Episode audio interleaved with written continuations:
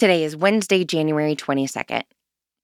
Friends, we want to take a minute to remind you about Good Book Club. You can find out more about the Good Book Club and reading along with the Gospel of John during Epiphany by visiting goodbookclub.org.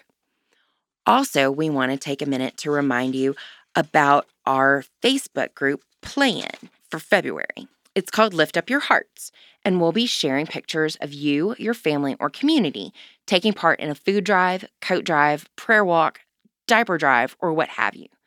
We want to see how you are loving the people God has given you and how they're loving you back. We'll post this album up on our Forward Day by Day Facebook page on February 15th. Please send your photos to tech at forwardmovement.org. Today is the feast of St. Vincent of Saragossa. Psalm 119, verses 33 through 34. Teach me, O Lord, the way of your statutes, and I shall keep it to the end. Give me understanding, and I shall keep your law. I shall keep it with all my heart.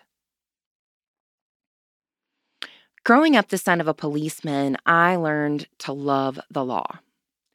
That's appropriate.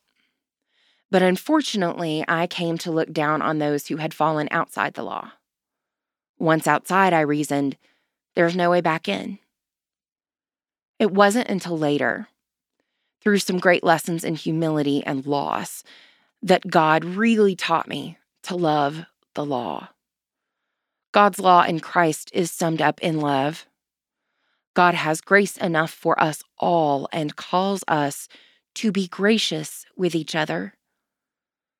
Justice is part love, and we must hold each other accountable. But we must not harden our hearts. God calls us to love our enemies, to love extravagantly and blindly. When we follow that law first and foremost, all else begins to fall into the way of God's order. And even when we fail, there's always a way back in with God's law of love. Pray for the Diocese of Highveld in South Africa. Moving forward, what law or laws do you struggle to follow?